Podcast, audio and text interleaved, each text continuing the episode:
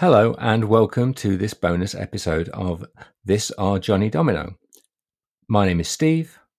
I'm Giles. Hello. Hello. Hello. Hello. Hello. That's it. Yeah, I, I managed it. I managed it. Excellent. Well done. You managed to speak.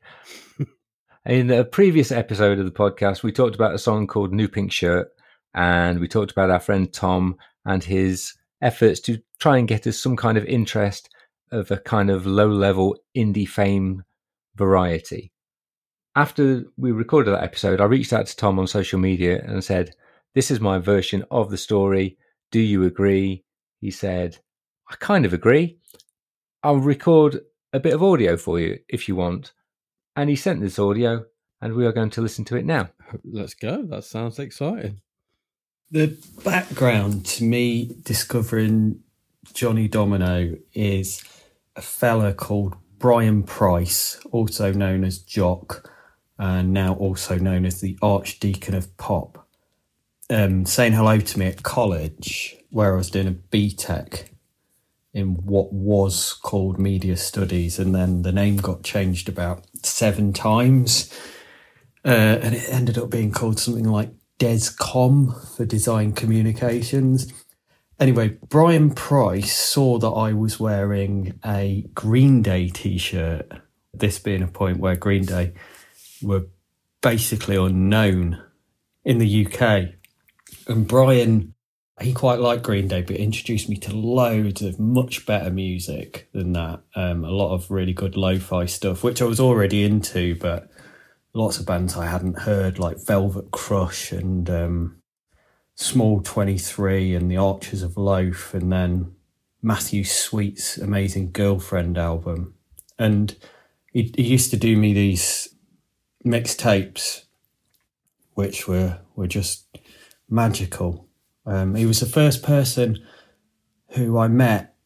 I mean, apart from like my dad's mates who had massive collections of jazz and stuff, but he was the first person of around my age I met who had like a proper record collection um, which he'd plunder for these mixtapes. And then um, there was this uh, this song on one of them called "New Pink Shirt," and I said, "Oh, I re- really like that one." And and he was like, "Oh, that's that's my mate's band, Johnny Domino," and they're local. They live they live near Ilkeston, and I was like, "What? This is this is amazing because you your mate's bands are well." Make music that you're polite about and you you try to find the plus points in. But not having to try them just being kind of there right in front of me that was new for me. As a result of this i think i, I seem to remember recommending johnny domino to various bands and record labels and and things and um and by this point i was friends with stephen giles as well and definitely recommended them to the Delgados, but I can't remember.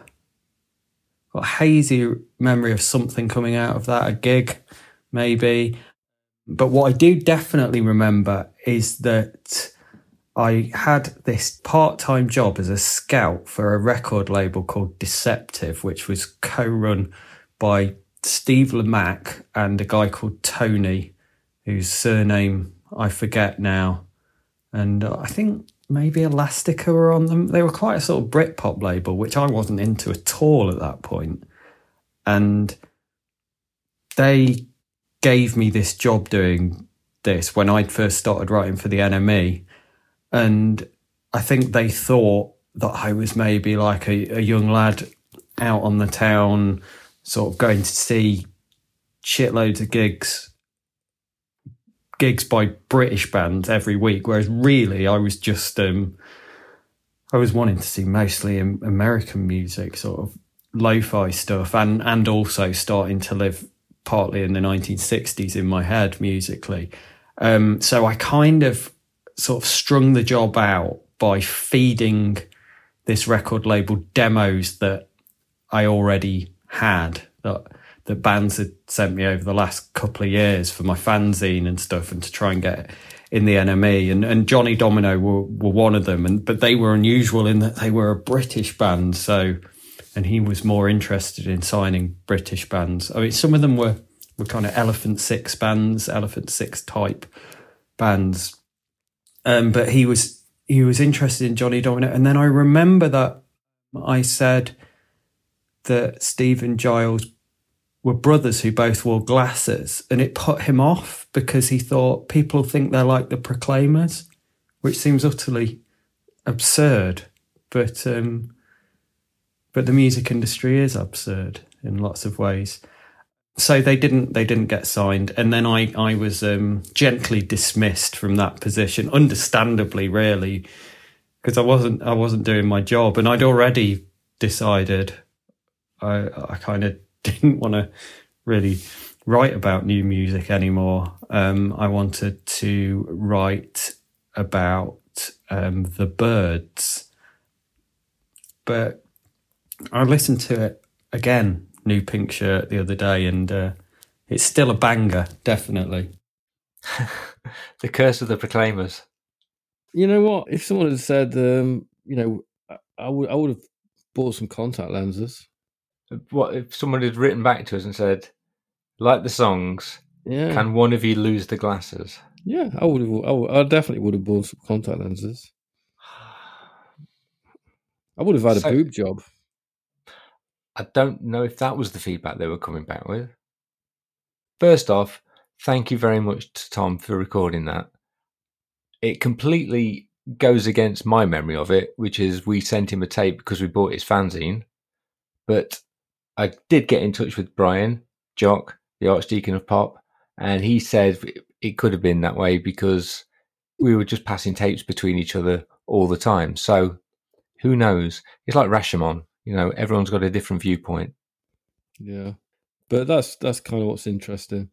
But yeah, it was nice to hear from him. Yeah, he's a good guy.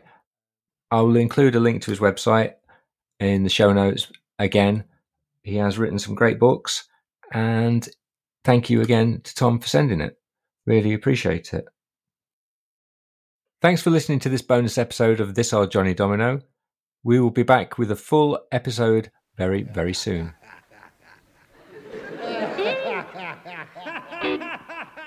What are you laughing at? Oh, oh, oh, Blobby, what does he look like?